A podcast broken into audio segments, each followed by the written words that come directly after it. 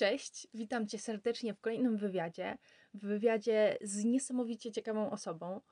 Gościem dzisiejszego odcinka jest Bogdan Zwoliński, który sam o sobie mówi, że nie jest podróżnikiem, że jest osobą podróżującą, mimo że kilkumiesięczna wyprawa do Afryki jest dla niego niczym, myślę, że mogę to powiedzieć, wakacje nad morzem dla przeciętnej osoby. Będzie to wywiad o zdobywaniu szczytów, o wspinaniu się, o wielkiej miłości do Afryki, o pokonywaniu trudności i o tym, że tak naprawdę nie ma rzeczy niemożliwych. Będzie to wywiad z pasjonującym człowiekiem o jego wielkiej pasji. Zapraszam Was do wysłuchania odcinka. Może nie będę Cię przedstawiać, może sam się przedstawisz? Kilka słów o sobie, kim jesteś? Dobrze. To ja na wszystkich prelekcjach, które robię, jak ktoś mnie przedstawia, bo podróżnik Bogdan Zwoliński, to odpowiadam, że ja nie jestem podróżnikiem. Jestem osobą podróżującą. Dla mnie podróżnikami był Livingstone, Stanley, Baker, Speak w Afryce czy Cook. To byli faceci, którzy rzeczywiście ryzykowali życie i odkrywali nowe rzeczy. Ja jeżdżę, odkrywam czasami nowe rzeczy, ale na ogół odkrywam nowe rzeczy dla siebie, których ja jeszcze nie widziałem, a w których już ktoś był. Kilkakrotnie udało mi się być w miejscach, w których jeszcze nie było Europejczyków poza jednym misjonarzem. Było wspaniale w Afryce dokładnie, w Kamerunie. Natomiast y, ja jestem osobą podróżującą od, no tak na dobrą sprawę, można by powiedzieć 79 roku, 1900, a nie 1800.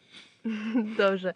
E, To w takim razie od razu Cię zapytam, skąd się to u Ciebie wzięło, ta, to zamiłowanie do podróży i właściwie dlaczego to robisz?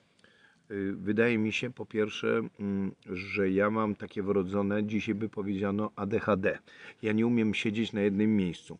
I y, gdy w- kiedyś jeździliśmy z rodzicami nad morze, ja, za, ja zacząłem się buntować. Jak w 67 roku, 1900, y, nad morze nie pojechaliśmy i zaczęliśmy jeździć w Tatry, to wtedy dostałem takiego amoku. Chciałem codziennie chodzić w góry. Naciągałem mojego tatę, moją siostrę, mamę i chodziliśmy. I, i tak mnie to wciągnęło, że chodzenie po górach stało się turystyka bardzo fajna. W liceum spotkałem takiego mojego przyjaciela Leszka i zrobili, założyliśmy szkolne koło turystyczne i wtedy w tamtych latach mieliśmy zgodę dyrektora na zwalnianie mm, innych uczniów z zajęć w sobotę, bo wtedy z soboty się działy mm, normalnie lekcje i wyjeżdżaliśmy sobie, łaziliśmy po Beskidach, po chatkach studenckich. Natomiast to pójście dalej kawałek wyniknęło z dwóch rzeczy. Znaczy, w pewnym momencie, jak zanim dostałem się na studia, to trafiłem do studenckiego koła przewodników beskidzkich w Katowicach. No i zaczęliśmy jeździć w Beskidy i był pierwszy wyjazd, który był poza granicę Polski, mój pierwszy w życiu, to było do Czechosłowacji, wówczas w Małą Fatrę. No, przeżyliśmy taką dziwne, inne napisy, potrawiny, masą deniny, tu w ogóle no, to było coś wspaniałego. A potem był wyjazd w góry Bułgarii, Piryn, Riła, potem jechaliśmy w góry Rumunii i jeszcze y, do, w góry, inne góry Czechosłowacji. Czyli widzę, że to jest miłość do gór od pierwszego szczytu. I myślę, że jeszcze warto wspomnieć, bo o tym nie powiedzieliśmy, że jesteś wspinaczem. Y, Tak, ale to wyniknęło. Ja jestem, jak to mawiają niektórzy, bardziej turystą ściennym niż alpinistą. Chociaż nie, no może 40 lat w klubie wysokogórskim katowickim to już jest trochę czasu. Natomiast może powiem tak. Y, To była jakby naturalna kolej rzeczy, że po wyjazdach w góry, to, o które wspomniałem, Bułgarii, Czechosłowacji wówczas, brakowało mi czegoś. I właśnie w ramach Studenckiego Koła Przewodników Beskidzkich wpadłem na pomysł i z grupą przyjaciół, że zorganizujemy jakąś egzotyczną wyprawę. Najbliższa istniejąca nam egzotyka to było Maroko. Słuchajcie, to nie było Maroko obecne, w którym dziennie ląduje iluś Polaków. Myśmy przygotowywali się do wyprawy i ja w czerwcu uzyskałem wizę do Maroka numerą 48, czyli przede mną tylko 47 Polaków od stycznia do y, czerwca wjechało do Maroka. Ale, ale skąd to się wzięło? Ja kiedyś przyjechałem do mojej siostry do Wrocławia, gdzie się urodziłem i ona tam mieszkała. Ja wyjechałem na Śląsk i dostałem taką książkę od kolegi starszego, y, szklarskiego, Alfreda Szklarskiego o przygodach Tomka Wilmowskiego. Nazywało się to Tomek w krainie kangurów. jak pochłonąłem pierwszą książkę, potem był Tomek na Czarnym Lądzie, potem Tomek i tak dalej, i tak dalej. I ten chłopak podróżował. Alfred Szklarski pisał te y, powieści, w których było bardzo dużo e- elementów takich edukacyjnych, można było powiedzieć. Tam były też opisy zwierząt, opisy gór, Kilimandżaro i innych rzeczy. No i wyobraź sobie, że y, to mnie zaraziło tak, że trzeba podróżować. I jak pamiętam pierwszy raz wylądowaliśmy w Casablance, nikt nie wierzył, że nam to się uda. To była wyprawa, która była trzymiesięczna. Zabraliśmy 400 kg ze sobą sprzętu. Ja tu mogę opowiadać o perturbacjach, żeśmy doprowadzili do zamienia samolotu, bo nasze bębny się nie mieściły, co było nierealne i większy samolot nam podstawiono. To dzisiaj może, można za pieniądze, ale myśmy to załatwili wszystko. No ale o co chodzi? I pamiętam, jak pierwszy raz chodziłem po bulwarze Kornisz i koledzy mówią, popatrz Bogdan, udało się. Naprawdę się udało. W to nikt nie wierzył, że nam się uda do tego Maroka. A potem już była jakby naturalna kolej rzeczy. Wróciliśmy z Maroka, ogłoszono stan wojenny.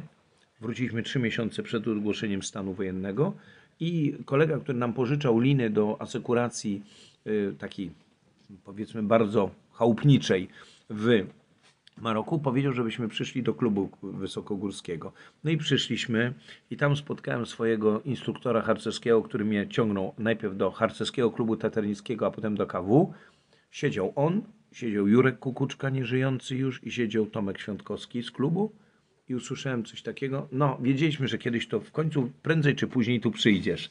No i od tego czasu mm, byłem już w- w klubie wysokogórskim, przechodząc wszystkie etapy wspinaczki, czyli kurs skałkowy, p- kurs tatrzański, wspinanie się w Tatrach latem, potem kurs zimowy i tak dalej, i tak dalej. No i do dzisiaj jestem w tym klubie. Co mogę powiedzieć? Od 30 lat organizuję obozy wspinaczki zimowe w tej chwili dla swoich kolegów, czyli dla tak zwanego geriawitu, no bo wszyscy mamy i wszyscy jesteśmy 40 plus. Ale wracając do Afryki, to zawsze ona mnie najbardziej pociągała. Nie wiem dlaczego. Mm, I parę lat później, w 83 i 4 roku, zorganizowaliśmy ośmiomiesięczną wyprawę Starem 266. Wtedy jechaliśmy przez Tanzanię, Zanzibar, Burundi, Ruandę, Zair, Ugandę i Kenię, wchodząc odpowiednio na Kilimandżaro, na Mont Meru, w górach Ruwenzori, jako pierwsza polska wyprawa chyba. Weszliśmy na wszystkie wulkany Wirunga, czyli wulkany położone między Ruandą, y, ym, Ugandą i ym, Zairem. Od Muhavury po Niragongo i Niamualagirę. Na wszystkie. No to dość fajne było. Na Mont Elgon jeszcze wtedy weszliśmy, o Matko Boska, już tak mogę wymienić, no na Mont Kenię. Ale na wierzchołek turystyczny, czyli Pont Lenana. No a potem to się tak rozwinęło. Także doszło do tego, że, że, że potem były kolejne wyjazdy, na przykład Trawers Sahary, też piękna wyprawa w 89 roku na 99 miesięcy z kolei. Tutaj z kolei pojechaliśmy samochodem i przejechaliśmy przez całą Europę, Maroko, Algierię, Niger, Mali, Burkina Faso, Togo, do Gany. Samochód był bardzo stary, bo lat, z lat 50. to był słynna pszczoła. To panowie, którzy byli w wojsku wiedzą, to jest, to jest taki samochód z brezentowym dachem terenowy. On przejechał 15 tysięcy kilometrów na Saharze. Uwaga, teraz co jeszcze mogę powiedzieć? Aha, bardzo ważna rzecz. Palił 54 litry benzyny na 100 kilometrów, ale to były kraje Algieria, na przykład, gdzie benzyny jest dużo. I to był, i przeprowadziłem wtedy, nie powinienem się, można się już teraz przyznać. Kupiliśmy to auto za równowartość obecnie 500 zł, bo wojsko go sprzedało jako taki już ten, on miał, nie miał w ogóle przebiegu, a sprzedaliśmy go w Togo za 3000 dolarów. I to jest największy interes mojego życia.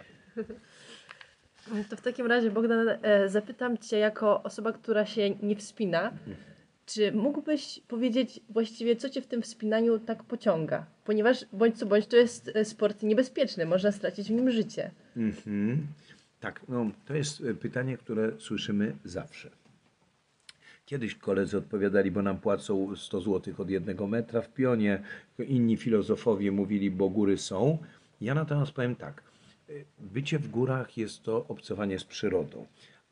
I wspaniale się wchodzi na Babią Górę, mm, nie wiem, Giewont, y, Czerwone Wierchy, bo jest wspaniale, oglądamy przyrodę, mm, czujemy zmęczenie w nogach, które ja bardzo lubię, bo ja ogólnie lubię się męczyć. Natomiast spinaczka daje coś więcej. Wspinaczka daje po pierwsze, że jestem w terenie, do których nie dochodzi każdy człowiek. Ja wspinając się, stojąc na stanowisku, widzę idących turystów na dole i wiem, że większość z nich tam nie wejdzie, gdzie ja jestem. Czyli doci- docieramy do miejsc czasami, w których było jeden człowiek w tym roku, a może ostatni był 4 lata temu. To jest pierwsza sprawa. Druga sprawa, że jest to pokonywanie własnych trudności, to znaczy własnych słabości, o tak trzeba byłoby powiedzieć. Mm, No bo robimy jakąś drogę i ta euforia, jak się wchodzi na szczyt, zrobiliśmy to, całe, wszystko jest pod nami, a myśmy zrobili tą trudną drogę, bolą nas ręce, mamy tam po, poprzecinane palce, ale jest fajnie. I trzecia rzecz, chyba najwa- nie wiem czy nie najważniejsza, albo może równoważna, to jest to, że ja wychodzę ze starej szkoły, właśnie tego mojego, który mi to wpajał, ten mój stary instruktor Walek Nędza, który do dzisiaj jeszcze w klubie jest i który jest moim przyjacielem i będzie, bo jest od 74 roku się znamy, 1900, nie 800. I że z partnerem jest patetyczne, może wiążesz się liną na śmierć i życie. Jeżeli ja się wspinam z facetem, jeżeli on krzyczy, możesz iść i ja idę, to mam pełne zaufanie, że on trzyma mnie i jak ja potknę się, zlecę w dół, to on mnie utrzyma. I odwrotnie. Jeżeli ja do niego krzyczę chodź, to on też ma do mnie pełne zaufanie i wie, że moje, jego życie jest w moich rękach i to powoduje więzi, które chyba nie jesteśmy w stanie nawiązać na ścieżce turystycznej na Baranią Górę czy Skrzyczne. To jest coś innego. I widzę to nawet w tej chwili, że jeżeli któryś z nas jest chory, potrzebuje pomocy, to ci ludzie, z którymi się wspinał, na ogół są w stanie mu pomóc, bo to jest inny rodzaj więzi. Pewnie taką więź mają, nie wiem, członkowie oddziału komandosów, że jeden za drugiego walczy i po skończeniu mm, służby też mogą sobie y, mieć do siebie zaufanie i mm, oczekiwać takiej pomocy. E, Ja osobiście bardzo lubię wspinać się po górach, z tym, że ja chodzę po tych nudniejszych ścieżkach i rzeczywiście jest tak, że e, czasami chciałoby się pójść w miejsce, gdzie jeszcze żaden człowiek nie był, a zwłaszcza teraz, kiedy to podróżowanie jest coraz łatwiejsze, jest to dużo trudniejsze. Powiem Ci, że mnie bardzo e, zainspirowałeś do tego, żeby się wspinać, tylko jestem osobą, która mm, ma bardzo niski poziom e, nie jestem w stanie podejmować dużego ryzyka. To z takich badań psychologicznych wyniknęło. Zapytam Cię o kolejną rzecz może. To ja tylko tutaj Aha. dołożę jedną rzecz. E, Ja i mój ten pierwszy partner spinaczkowy, zresztą do dzisiaj przyjaciel i chodzący ze mną po górach, jeżdżący na nartach, na rowerze, na kajakach, wspinający się, bo robimy różne rzeczy. Myśmy zawsze byli z WF-u słabi, ale wspinaczka pozwoliła to, że nigdy nie, nie spinaliśmy się ekstremalnie. Koledzy byli zdecydowanie lepsi, ale ciężką pracą i takim mm, zacięciem osiągaliśmy pewne rzeczy. To, że wytrzymywaliśmy, że było zimno, a szliśmy dalej. To, że było ciężko, że trzeba było gdzieś zabiwakować pod ścianą.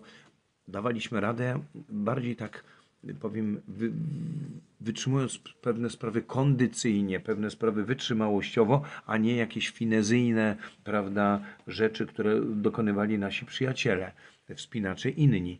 I ja zawsze, dlatego mówię, że ja nie jestem takim typowym sportowym spinaczem, dla którego liczy się tylko droga, już wejście na szczyt. Nie.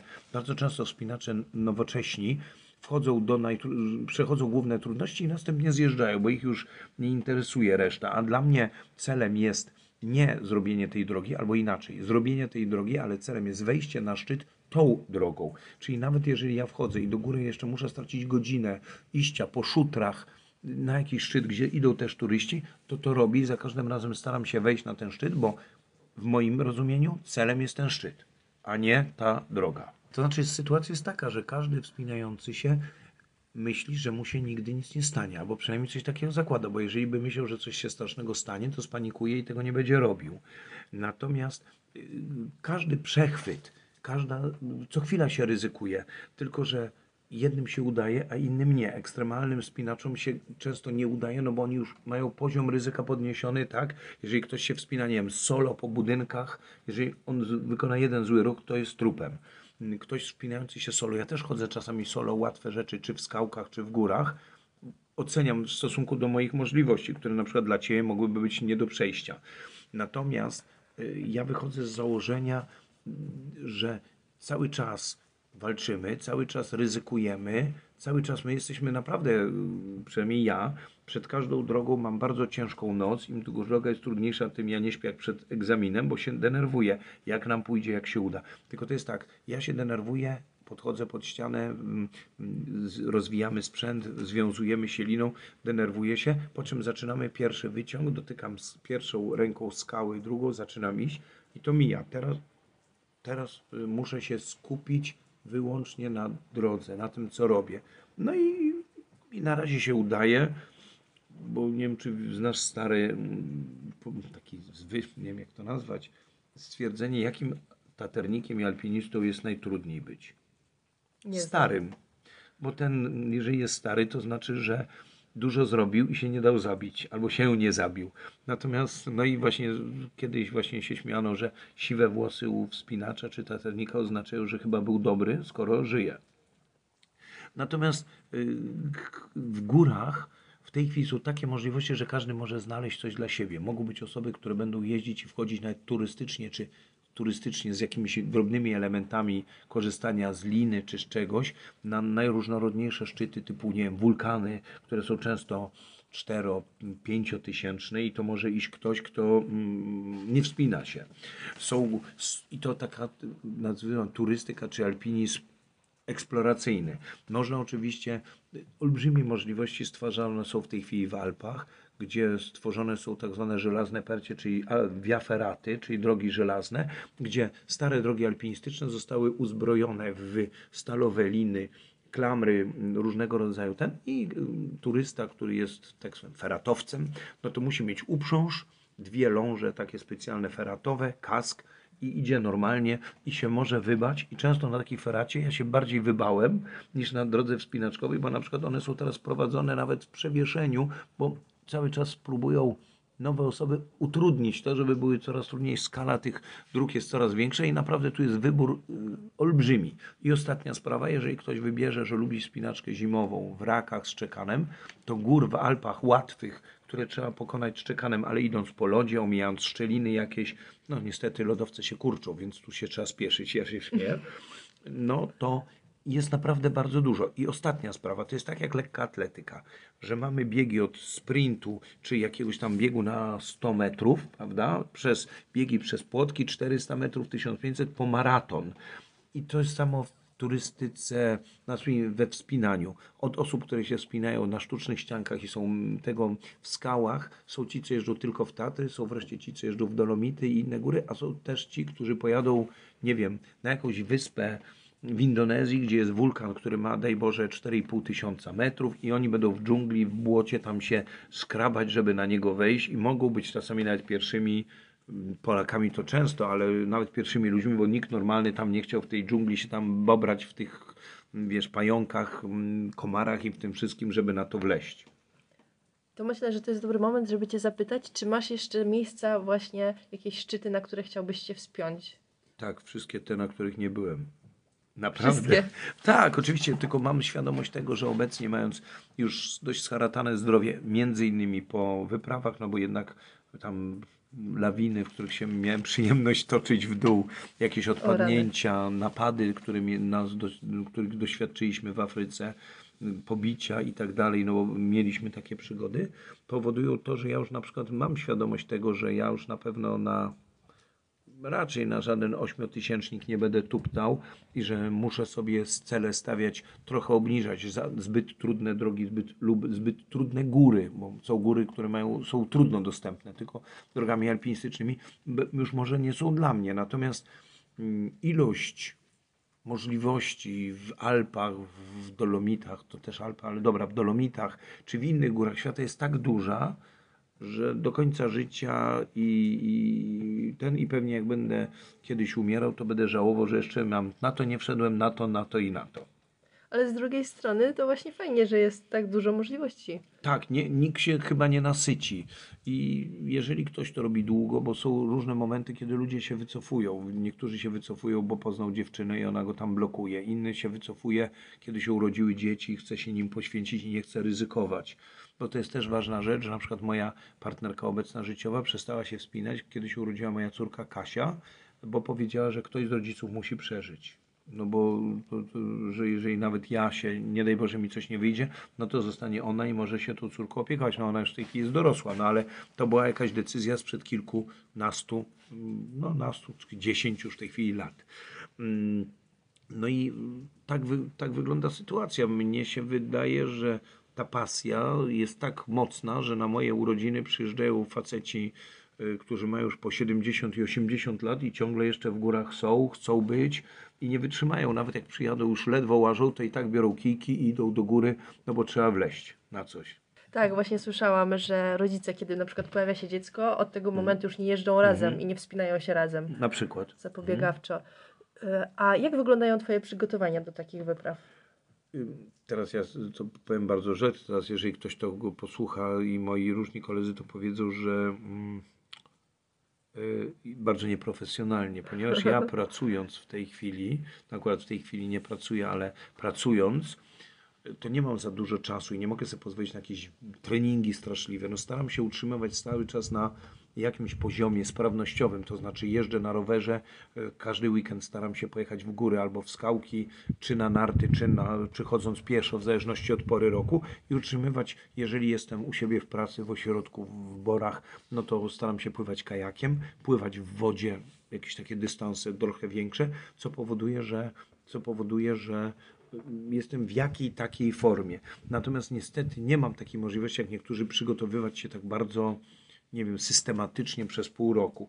Zresztą moja rola na większości wypraw polega na tym, że byłem niestety kierownikiem albo byłem kimś, kto organizował i wtedy, kiedy koledzy nawet mm, wykonywali prace wysokościowe, które też były swoistym treningiem, to ja biegałem od ministerstw, y, prawda, po ambasady i coś cały czas załatwiałem ale ja to po prostu lubię i wracając do Afryki, to jak wysiadam z samolotu i mam takie uderzenia tego gorącego, wilgotnego powietrza, to mam takie poczucie, ojej, znowu tu jestem, wróciłem do Afryki, jest cudownie.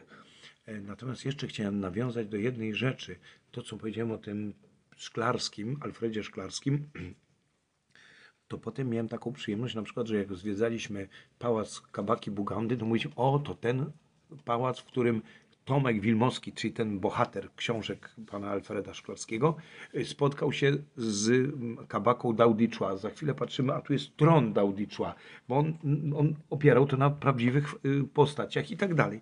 No i teraz uwaga, i kiedyś poproszono mnie, z koledzy z Liceum Słowackiego, które organizowali jakiś taki, to jest jakiś konkurs czytelniczy, żebym coś opowiedział o podróżach, bo z książką, która była tam jakimś tam elementem tego konkursu była właśnie przygody Tomka na Czarnym Lądzie. Proszono mnie, żebym opowiedział, ile z tych rzeczy, które przeczytałem w tej książce widziałem, typu, nie wiem, nosorożce, szczyt Kilimandżaro, yy, Kikuyu, Kavirondo, Luo, to są plemiona wschodnioafrykańskie. No i wszystko grało i wszystko ja tak gadałem jak w tej chwili, bo lubię gadać. I nagle wyobraź sobie, że podeszła do mnie starsza pani i powiedziała: Strasznie się cieszę, ojciec mój, Alfred Szklarski, byłby dumny, że pana tak zainspirował. Ten, bo się okazało, że tam brała udział w tym, o czym ja nie wiedziałem, córka pana Alfreda. No i było mi miło, że, mm, że, że tak to odebrała. Czy z tych wszystkich em, motywacji, które właśnie skłoniły Cię do, y, do podróżowania, do zwiedzania, e, poznawania Afryki, czy myślisz, że ta książka miała największe znaczenie? Jeżeli chodzi o Afrykę, tak. Dlatego, że przygody Tomka na Czarnym Lądzie, ja i ten właśnie mój kolega Leszek, to my do dzisiaj możemy, śmiejemy się, że możemy brać udział w takich konkursach, bo my do dzisiaj pamiętamy nazwiska wszystkich Masajów, którzy szli w, w, w karawanie, czy jak szli w dżungli właśnie z Tomkiem, pamiętamy wszystkie stwierdzenia, czyli to, te książki znamy na pamięć. I pewnie inni, nie wiem, młode pokolenia wychowują się na filmach typu, nie wiem, Gwiezdne Wojny albo na y, Harry Potterze, na książkach. Ja natomiast wychowałem się na, tych, y, na tym nieszczęsnym Tomku. Y, No i tak mnie to zainspirowało, że potem w różnych innych miejscach, będąc w Ameryce Południowej czy będąc w Azji, odwiedzałem te miejsca, które były opisywane w tych książkach i nie ukrywam, było to bardzo fajne. A dla ułatwienia powiem, że pan Alfred Szklarski nigdy w Afryce ani nigdzie indziej nie był i pisał to wszystko siedząc, siedząc w Katowicach, prawda? No ale Karol, Karol Maj też pisał winę tu, siedząc w więzieniu, a Haszek, Wojaka Szwejka też w knajpach gdzieś tam. No więc to różnie bywa i tak dalej. Natomiast ja mówię, ja wszystkich, bo część osób zawsze do mnie podchodzi mówi, a to pan ma fajnie po prelekcji, ale ile to kosztuje pieniędzy? Ja mówię, proszę pana, czy ma pan dobre auto? Tak, mam takie. Czy ma pan mini wieżę? No mam. Czy ma pan dobry komputer? Tak. Ja mówię, ja tego nie mam. Bo ja wydaję na coś innego. I naprawdę nie musimy wydawać dużych pieniędzy. My czekamy na bilety, które są w promocji w jak najlepszej cenie. Na miejscu wynajmujemy czasami samochody, przewodnika jak musimy czy cokolwiek innego, śpimy gdzieś tam. Staramy się spać w wioskach, nie w hotelach, ale w, w dużych miastach, no to trzeba znaleźć przynajmniej hotelik, żeby się przespać. No i, i to nie wychodzi wcale tak drogo i niektórzy jadąc na dwa tygodnie na narty do Francji czy do Włoch wydają więcej pieniędzy niż my jadąc na półtora miesiąca czy dwa miesiące do Ameryki Południowej czy do Afryki. Tak. Pamiętam, jak mi właśnie e, powiedziałeś coś takiego. Kiedy będziesz na Kilimandżaro, no to wtedy zajrzyj do e, księgi. Tak. E, I to zabrzmiało tak, jakbym miała odwiedzić Wrocław na przykład. Nie no, ty tak. I, I dla Ciebie mam wrażenie, że podróżowanie jest rzeczą tak naturalną, jakbyś miał to we krwi. Słuchaj, w, mo- w czasie moich 50. urodzin, które odbywały się w zbójnickiej chacie, przyszło około 60-70 różnych wspinaczy. Przyszło też kilka moich kolegów pracujących ze mną na obozach. I, I nagle słyszą tak. A słuchajcie, a ostatnio jak byliśmy w Katmandu, to, to ten sklep się zmienił. A słuchajcie, a w Limie, to tam teraz... I on, oni, się, oni żartują, ci faceci. Ja mówię, nie, oni tak jeżdżą. I dla nas powiedzenie, że coś jest na, nie wiem, Digo Road w Mombasie albo gdziekolwiek indziej w Katmandu jest jakiś sklep pana, który handlował z Polakami, no jest standardem i to nie jest nic dziwnego. No po prostu, tak jak pewnie dla żeglarza jakiś tam port, a dla kogoś, nie wiem, wędkującego jakaś gigantyczna ryba też nie jest. Są to po prostu rzeczy, do których się człowiek przyzwyczaja. No i, dla mnie wyjazd, yy, no nie wiem, gdybym w tej chwili, no tak jak ja, że do Maroka byłem tam 8 razy, w Etiopii z 4, nie, 5, w Kenii też, no to, to jest tak, pakujemy się, aha, znowu jesteśmy w Addis Abebie, idziemy teraz tam, no to zobaczymy, ktoś jest nowy, to chodź, pokażemy Ci fajną rzecz. I, i, i to jest takie, jakbyśmy zwiedzali rzeczywiście, mówisz, Zakopane albo Karpacz. Czyli w Afryce właściwie czujesz jak, się jak u siebie w domu. E, tak, ale najbardziej, naj, najlepiej się czuję w Afryce, która jest frankofońska, bo ja jestem, e, mój podstawowy język to język francuski. Ja mam z angielskim praktycznie mało kontaktu i cierpię czasami. No i na przykład, czyli były kolonie francuskie, czy protektoraty i y, belgijskie są dla mnie fajne, no ale trochę tych, y, bo cała Afryka północno-zachodnia jest francuskojęzyczna, prawda, od Maroka po Gabon jeszcze głębiej. Y, No, chyba najgorszą częścią to jest Etiopia, gdzie jest język amharski, tam jest albo, albo Goes, a to jest stary taki ten, gdzie, gdzie mm, no, trudno się porozumieć, ale coraz więcej ludzi na świecie mówi po angielsku, ja coś tam szwargoczę, zawsze kogoś znajdę z językiem francuskim, też gdzieś wy, wy, wy, wykopię go. No, o, o tych wyjazdach można mówić by godzinami, o spotkaniach, o, y, ja bym tak powiedział, teraz gdybym miał tak ci przelecieć, e, osob, no, kolację w towarzystwie księcia Eustachego Sapiechy w Nairobi na Westlandzie, e, spotkanie z osobami, które przekazywały mi dla pana Kapuścińskiego list i tak dalej, spotkania z profesorem nieżyjącym już Kierzuniem, który niedawno zmarł e, w Burundi, potem się dowiedziałem, że to był y, y, uczestnik powstania warszawskiego, jest na wielu książkach i tak dalej, kawaler orderu Virtuti Militari. No i spotykanie takich ludzi, czy wreszcie misjonarze, y, których spotykam, no do niedawna, os- ostatnio też zmarły arcybiskup Henryk Hozer, który, który to w ogóle jest historia niesamowita, który jako lekarz stwierdził ciążę mojej p- pierwszej żony y, i, i, i, mm, i stwierdził, że istnieje mój obecny syn, czyli Marcin. No i, i, i przez wiele lat, więc to są takie spotkania, to są takie spotkania niesamowite i które przechodzą do historii. Tego nie da się niczym, niczym zastąpić. Wyobraź sobie tylko jedna historia. bo Jesteśmy w wąwozie Oldwaj i byliśmy gdzieś tam, oglądamy i wychodzi taka starsza pani i ja patrzę, bo tam w przewodniku pisze, że profesor Likej znalazł tam praczłowieka, że to był jakiś tam Ziantotropus, coś tam. No i tak zaglądamy, ona mówi, co tak Państwo, no mówimy, bo wiemy, że tu profesor Likej, to ja Was oprowadzę, bo jestem wdową po profesoru Likeju. Proszę bardzo, chodźcie tutaj. Czy na przykład byliśmy w parku Gombe Stream, gdzie była słynna Jane Goodall, zabita później przez y, kłusowników, która walczyła o szympansy i siedzieliśmy w tym rezerwacie z szympansami w towarzystwie słynnej Jane Goodall. Mm, Widzę, że to nie tylko miejsca, e, nie tylko szczyty, ale A też ludzie. ludzie. Mhm. Ludzie i to ludzie od księcia Eustachego Sapiechy w jego rezydencji, po ludzi w wioskach, y, którym, którymi razem czasami jesteśmy, czasami razem pracujemy, czasami mm, ja pamiętam, że kiedyś w Etiopii dałem kobiecie kilka birów, to jest tamtejsza waluta i ona mnie całowała po rękach, ja się pytam naszego kierowcy, przewodnika, dlaczego ona mówi, bo ona pierwszy raz w życiu dostała pieniądze, bo na ogół chodziła na handel wymienny, dawała jakiś swój maniok, wymieniała na coś.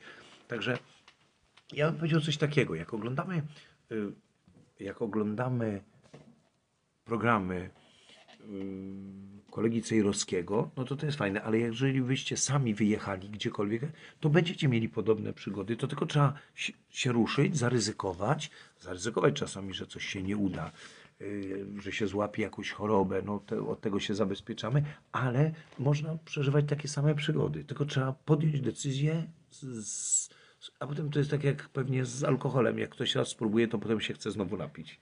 I wydaje mi się, że właśnie te podróże bardziej niskobudżetowe, niekoniecznie to all inclusive, właśnie y, zapewniają w pakiecie te Tak. przygody. Tak, bo jeżeli jeździsz, jeżeli przyjedziesz do, wymyślmy gdzieś, no niech będzie najprostsza rzecz, jeżeli przyjedziesz do Kenii, przylecisz samolotem, z którego cię zabierze klimatyzowanym autokarem do hotelu pani rezydent, zabiorą cię na jedną wycieczkę do Parku Narodowego, to zobaczysz oczywiście słonia, lwa, cholera wie co innego. Natomiast jeżeli będziesz jechać autobusem z miejscowymi, to cię spotkają wszystkie możliwe przygody, kontrole wojskowe, poznasz kogoś, ktoś cię zaprosi do domu. Ja siedziałem ostatnio w Iranie, w domu. Zresztą Iran to jest cudowny kraj i w ogóle ludzie wspaniali. Zresztą my w Iranie nie jesteśmy Polakami.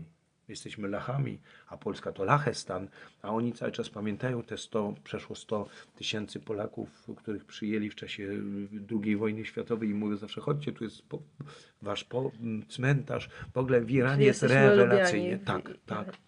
I na ogół i jest w każdym kraju, że najbardziej wredni są czasami jacyś urzędnicy, jacyś ktoś tam. Natomiast ktoś, kto jest, że ludzie w małych wioskach, im mniejsza, tym są bardziej otwarci i prości ludzie są wspaniali na całym świecie. Wszystko jedno, czy to będzie Gabon, Kamerun, nie wiem, Burundi, y, czy, czy, czy, czy nie wiem, jakieś tam wioska głęboko gdzieś w Peru czy w Boliwii.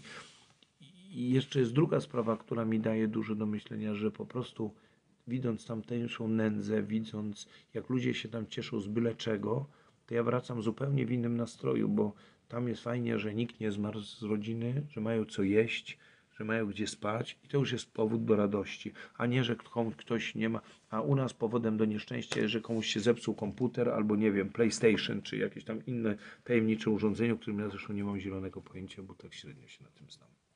Y, Czy w takim razie mówiłeś tam o kontrolach różnych, czy mógłbyś opowiedzieć o jakiejś jednej, dwóch sytuacjach, które e, były niebezpieczne? Bo wiem, że na pewno miałeś takich e, dużo. Na każdym wyjeździe jest y, niebezpiecznie. Nie wiem, co byłoby najgorsze. No, z takich dziwnych przygód, bardzo, bardzo, to miałem taką, że y, zostałem kiedyś zaaresztowany na Zanzibarze. Wtedy jeszcze nikt nie jeździł na Zanzibar, szliśmy sobie plażą, plaża była bardzo ładna, jakaś była tablica w języku angielskim na plaży, ale ja ją zignorowałem. Idziemy dalej, plaża się staje jeszcze ładniejsza, od kolejna tablica w języku, już w ogóle nie ma nikogo, z miejscowych oczywiście, bo tam nie ma turystów, wtedy nie było. Na koniec dochodzimy, gdzie jest cudowna plaża. Stoją jakieś dwa kutry wojskowe, dochodzi do tej plaży trawnik i pałac. No to my z kolegą, oczywiście aparaty fotograficzne i przez ten trawnik w stronę tego pałacu, już w połowie byliśmy obezwładnieni, bośmy się włamali do, prezy- do pałacu prezydenta Zanzibaru, który był wiceprezydentem Tanzanii. To jeszcze nie byłoby takie śmieszne, ale zwinięto nas najpierw do takiego y, celi, która była w wielkości budki telefonicznej i się stało twarzą w twarz. I nie wiem, czy stałaś kiedyś tak, że się możesz ruszyć, a ściany są wilgotne i stoisz, żeby się do nich nie dotknąć. Tak staliśmy parę godzin. Następnie prowadzono nas przez miasto, tak jak powstańców warszawskich z rękami na karku. No i na koniec oczywiście udało się, tak jak zawsze w takich wypadkach, znaleźli w końcu kogoś, kto mówi po francusku. Udało się wyjaśnić, cała sprawa została rozwiązana, no ale chwila takiego niepokoju była, bo jest takie bardzo ładne stwierdzenie na, y, w książkach Lonely Planet, w przewodnikach dla trekkersów, że Afryka, kto się wybiera do Afryki, powinien pamiętać, że wybiera się y, na kontynent, y, na którym życie ludzkie jest bardzo tanie. Jeżeli słuchają nas dzieci albo osoby trochę bardziej wrażliwe, to chciałam uprzedzić, że w tym momencie pojawią się dwie trochę bardziej drastyczne historie, dlatego takim osobom polecam przewinięcie odcinka o około 1,5 minuty do 37 minuty. I to jest przerażająca rzecz, bo rzeczywiście miałem przyjemność widzieć śmierć osób koło mnie. No i to jest przerażające. Mały chłopiec, który przemycał butelkę Coca-Coli z Kenii do Ugandy, został złapany i był przesłuchiwany w ten sposób, że rozbitą butelką jeżdżono mu po brzuchu, raniąc go. A ja stałem obok, brać, biorąc opryskany praktycznie krwią jego, odbierając paszporty. Innym razem y, to są takie rzeczy bardzo, bardzo nieprzyjemne i dla nas drastyczne. Y, No, kilku Tanzańczyków była w Tanzanii, czekaj, żebym teraz nie zawalił. Prze, nie, to było w Kenii. Y, Dwóch czy trzech facetów chciało uciec na polskim statku, weszli w takie, y, tam były przerobione już orzechy kokosowe i tam jechali, no i zostali znalezieni przez naszą załogę i załoga musiała wrócić do portu. No i przyszła policja miejscowa, która jest bardzo brutalna wszędzie. I jak jest keja i tu stoi statek, to ten przesmyk, jak wiemy, jak statek jest przycumowany, jest bardzo niewielki, prawda? A oni ich bili na pokładzie tego statku, a następnie wrzucali, tak że oni lecieli do wody między tym O betonem a tym. Jak ja podszedłem, mówię, ale oni, im się może coś stać. A szef policji, ten szef tego oddziału powiedział, oni tak już są martwi.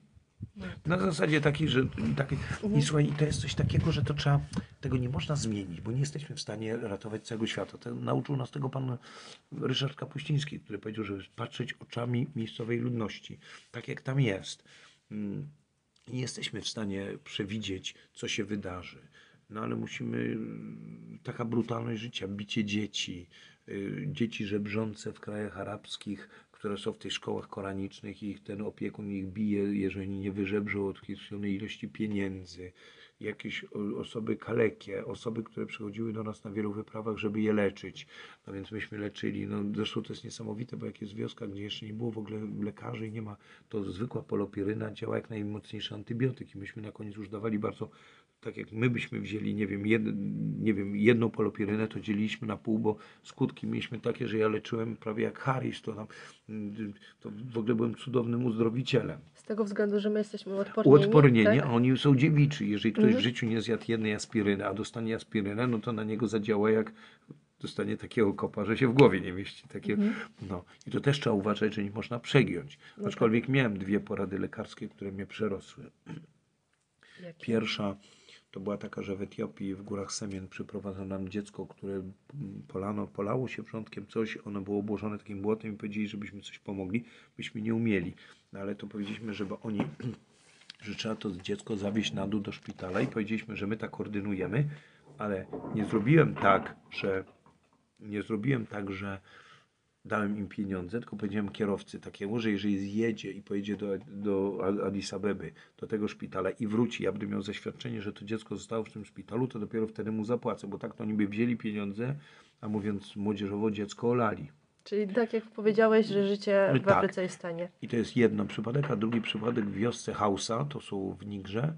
Yy, Naczelnik wioski, myśmy ich leczyli, przyprowadził nagle nam młodą dziewczynę, która cała była taka zażenowana, bo to jest jego żona, jedna z kilku tam i ona ma ten i ona jest coś, nie jest nie tak, no bo ona nie umie mu urodzić dziecka. Ja mówię, no przecież ja nie będę, co ja pomogę w, w tej sprawie. A Więc zacząłem coś tam pościemniać i coś powiedziałem, że niestety teraz tych leków, które te, by na to było, no nie mam, jest mi strasznie przykro, żeby się jakoś z tego wycofać. Także są czasami takie sytuacje, w których trzeba jakoś tam wybrnąć. No moglibyśmy do rana o, mówić o, o różnych przygodach. No, a ostatnia może, jeżeli pytałaś, to kiedyś zostaliśmy cały samochód został internowany i otoczony przez policję, a dokładnie żandarmerię prezydencką, kiedy w Togo, bo myśmy, bo to była taka przygoda dziwna, że w Niamey zostaliśmy okradzeni z wszystkich pieniędzy. Czyli straciliśmy Ciężka 8, sytuacja. 8700 y, dolarów, czyli całą naszą kasę. Stwierdziliśmy, że, bo nas okradziono, konkretnie mnie, stwierdziliśmy, że jedziemy dalej, sprzedajemy to, co mamy na pace samochodu, jedzenie, tam liny, to jedziemy dalej sobie. Jeszcze żeśmy sobie parę miesięcy jeździli, bo tak trzeba podejść do tego. No i bo długa wyprawa, 8-9 miesięczna, to nie jest wyprawa. To jest pewien styl życia, który przyjmujesz na ten okres Racja. pół roku, roku. Ty żyjesz, pierzesz sobie rzeczy, jedziemy dalej, nie, to zostaniemy tu jeszcze dwa dni, masz czas na lusie. No wtedy ja mogłem, bo byłem na studiach bardzo długo, bo przez 10 lat, no i kombinowałem tak, żeby jak najdłużej, brałem urlop i mogłem to robić. I teraz sprawa chyba A propos tego, no i myśmy handlowali, no i się okazało, że nas zwinęli do takich koszar mm, żandarmerii, czy to, była, czy to byli jakieś komandosi osłaniający prezydenta i tak dalej, i tak dalej. Co się okazało, że myśmy handlowali liniami alpinistycznymi, a u nich lina alpinistyczna była z, do związania munduru Moro i to był element wojskowy. No ale skończyło się bardzo fajnie, bośmy mieszkali przez dwa, dwie doby na terenie tych koszar. Zrobiliśmy wspólne zawody wspinaczkowe. Na baobabach się tam wspinają. No nie, nie trzeba nic więcej, bo jest jak sztuczna ściana wspinaczkowa albo skałka. No, daliśmy im różne prezenty, wiadomo, dowódcy i tak dalej. I potem już było bardzo fajnie. No ale jak jechaliśmy w asystie pod ostrzałem karabinów maszynowych, to jest tak mniej fajnie. Tak. Ale to tak, a propos trudnych wypadków. Czyli e, z tego wynika, że podróżując kreatywność jest w cenie. Tak, tak, i to trzeba wymyślić. Ja tu, bym, no, ja byłem parę razy, że byłem przerażony, co się stanie. Kiedyś zatrzymano nas na granicy, przyjechaliśmy z Ruandy, Rwanda nas wypuściła, tak jak obecnie chyba Białorusini, nie, na, na granicy polsko-białoruskiej, tam jest jakieś, są jacyś Afgańczycy. Ja byłem takim Afgańczykiem. Wyjechaliśmy z Ruandy, zostało nam już wbite, że wyjeżdżamy, a Zair, ponieważ to był ostatni dzień ważności wizy, on stwierdził, że to już jest za późno, no i stanęliśmy między granicami, staliśmy prawie tydzień, a koleżanka jechała, która jedyna ze zgody do Kigali, żeby załatwić nowe wizy nam. A myśmy siedzieli przez 7 dni na granicy, czekaliśmy. Czy ona wróci, nie wróci, przejedziemy, nie przejedziemy. Mam wrażenie, że po takich różnych przygodach można mieć wrażenie, że nie ma rzeczy niemożliwych. Tak, tak, tak. tak. Takie masz wrażenie? Człowiek, człowiek jest bardzo kreatywny i bardzo umie sobie, no na przykład nawalił nam rozrząd w samochodzie na Saharze, stanęliśmy, no i kierowca mówi, no dobra, w tym miejscu wymieniamy ten rozrząd, koledzy dwóch, dwóch z saperkami pod auto wykopać kanał, wykopał kanał, potem odkręciliśmy, potem myśmy nogami dociskali ten cały rozrząd i tak dalej, skrzynię, żeby złapać, no i wymieniliśmy na Saharze, wykopując sobie praktycznie kanał i wszystko, no i daliśmy radę. Super. To Bogdan, żeby Cię dłużej nie trzymać, ostatnie pytanie. Czy uważasz, że Afryka jest dla każdego? Oczywiście, że tak. Y, To jest kontynent, którego się wszyscy najbardziej obawiają, bo Ameryka Południowa już jest taka bardziej w tej chwili cywilizowana, nazwijmy to europejsko, co wcale nie oznacza dobrze. Y, W Azji jest różnie. Ja jestem co do Azji to bardziej z moim synem Marcinem, tym właśnie, który został, którego ciąża została wy, wyłapana w Afryce. E, Natomiast y, mm, trzeba sobie zdawać sprawę, że jeżdżąc trzeba zachowywać jakieś podstawowe warunki bezpieczeństwa. To znaczy na pewno sprawy higieniczne, zaszczepienie się odpowiednie, to jest bardzo ważne. I oprócz szczepień należy jeszcze przewidzieć y, pewne rzeczy, że na przykład, no nie wiem, głupotą byłoby, gdyby dwie dziewczyny blondyny wybrały się same i jeździły po Afryce, bo wtedy kwestia jest tylko, czy najpierw zostaną zgwałcone, czy najpierw zabite. No, O po takiej dzikiej Afryce. Ja nie mówię o Afryce, ale są dzielnice, do których się nie wchodzi w dużych miastach, a my w nie wchodzimy, bo ja to mnie najbardziej ciągnie. Ja, zresztą ja miałem kiedyś takie podejście, że ja najchętniej to chciałem zostać korespondentem wojennym, żeby było ta adrenalina, żeby było to ryzyko. No mogę sobie na to pozwolić jeżdżąc i wchodząc do miejsc, do których na ogół się nie wchodzi, albo trudno wchodzi, jakieś slumsy, bidonville, gdzie normalnie nie wchodzą i ja się staram tam wejść, nawiązać kontakt z miejscowymi i na ogół to się kończy albo lepiej, albo gorzej, albo tam czasami gdzieś pobili coś, ale na ogół się udawało. No, no i po prostu planując wyjazdy, fajnie jest pogadać z kimś, kto tam był, kto ci doradzi, jak rozegrać pewne sprawy mm, i, i właśnie w ten sposób działać. Chyba to jest podstawa tej takiej planu, zaplanować. Ja z przyjemnością bardzo często spotykam się z osobami, które mówią, słuchaj, jadę do, nie wiem, do Gabonu albo jadę do Kamerunu, słuchaj, ja mówię, słuchaj, są misjonarze, warto to, to, to. Zadzwoń do tego i tego faceta, on ci da namiary. Można pomóc. No i to I jest... wszystko się znajdzie w internecie. Nie, tak, a poza tym jest jeszcze jedna rzecz, że jest, że jest grupa osób jeżdżących i nawet prowadzących biura podróży i my sobie czasami gadamy, słuchaj, czy ty znasz kogoś, kto był, nie wiem, w, nie wiem, wymyślmy, w Republice Środkowoafrykańskiej ostatnio, jak tam teraz wygląda sytuacja, bo jedziemy. Słuchaj, pogadaj z Markiem albo Waldkiem, bo on był tam w półtora roku temu. No i to jest taka wymiana informacji między osobami podróżującymi. Niesłusznie zwanych podróżnikami. Będę o tym pamiętać. E, rozumiem. Przy okazji dałeś kilka fajnych rad na temat tego, co, o co należy zadbać przed wybraniem się do Afryki.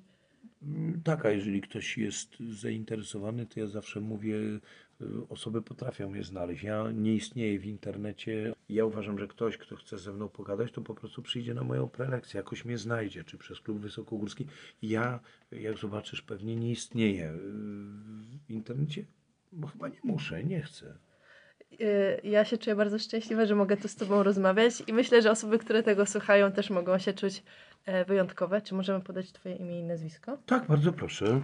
Ja się nazywam Bogdan Zwoliński, jestem uchwytny w rejonie Pszczyny i Katowic i Chorzowa w, w ciągu zimy i jesieni i wiosny, a latem jestem w Borach Tucholskich w naszym ośrodku, którego właścicielem jest firma, w której pracuję. No i to wszystko. Można mnie namierzyć przez Klub Wysokogórski w Katowicach albo przez Studenckie Koło Przewodników Beskidzkich w Katowicach. Oni umieją mnie znaleźć w każdym miejscu i o każdej porze. I trzeba po prostu się trochę wysilić. E, Bogdan, zróbmy Ci reklamę, e, dlatego że ja jestem u Ciebie jako wychowawca na obozach e, i te obozy są właśnie takie w klimacie survivalowym, militarnym. Ja tutaj jestem, wiem, że jest super, miejsce jest przepiękne i też wstawiam na stronę na Instagramie trochę zdjęć z tego miejsca, a firma nazywa się... Agencja turystyczna Wonderlands z siedzibą w Chorzowie, żeby było śmieszniej. Natomiast no, ja w tej chwili cały czas staram się tak być tutaj, chociaż w tej chwili ze względów zdrowotnych nie mogę na, na dobrą sprawę pracować, więc siedzę sobie tutaj, że jest to miejsce na pewno Idealne do zdecydowanie odpoczynku. do odpoczynku i do regenerowania, zregenerowania się. No miejmy nadzieję, że, że wszystko pozwoli mi na to, że będę mógł wrócić do normalnego życia i normalnej sprawności. Mam taką nadzieję. E, My właśnie siedzimy tutaj na dworze i może słuchacze słyszą, jak fale lekko się odbijają u brzeg, a tak poza tym jest cisza, żadnych samochodów. E, Bogdan, jeszcze może, jeżeli nie masz nic przeciwko, dodam, że Kasia Zwolińska, z którą rozmawiałam o ziołach, jest twoją córką. Tak, tak, tak. I kiedy Kasia właśnie mówiła o podróżujących rodzicach, mówiła o tobie. Tak, tak, tak. No, Kasia jeździła y, ze mną zawsze. No, z takich fajnych wypraw była ze mną na pustyni danakilskiej w Etiopii, była ze mną w wioskach berberyjskich w Maroku, była ze mną na Sri Lance. No i jakoś się wciągnęła w to wszystko, chociaż no niestety jej parę lat temu, a mnie w tej chwili jakby choroby troszkę krzyżują, pokrzyżowały plany, ale mamy nadzieję, że będziemy dalej walczyć i, i że to jest to, czego się nauczyliśmy. O, może to będzie dobry moment, żeby to powiedzieć, że nawet w tej chwili, jeżeli jest, ktoś z nas jest chory, mówię o osobach, które są wspinaczami i tak dalej, to traktujemy to jako kolejną górę, którą trzeba zdobyć, przejść to i iść dalej. Nie ma załamania się, nikt nie wymięka, powiedzmy młodzieżowo, tylko każdy zbiera się w sobie i walczy do końca. Rozumiem. Myślę, że to jest e, bardzo fajne zakończenie tej rozmowy o podróżowaniu, o Afryce, o wspinaniu się. Po prostu e, dla mnie to są na razie jeszcze dosyć egzotyczne tematy. To jest kwestia czasu. Kwestia czasu, bo dla Ciebie to tak jak powiedzieliśmy, jak podróżowanie e, po Polsce. E, no dobrze, no to bardzo Ci dziękuję za tę rozmowę. No i ja mówię tak, i do zobaczenia z Tobą i z wszystkimi, najlepiej, nie wiem, w Burzumburze, Ouagadougou czy Bobodziulaso. Teraz, a, dla, a teraz jest konkurs, gdzie są te trzy, gdzie są te trzy miasta. O, Tak. tak można. Dzięki serdeczne.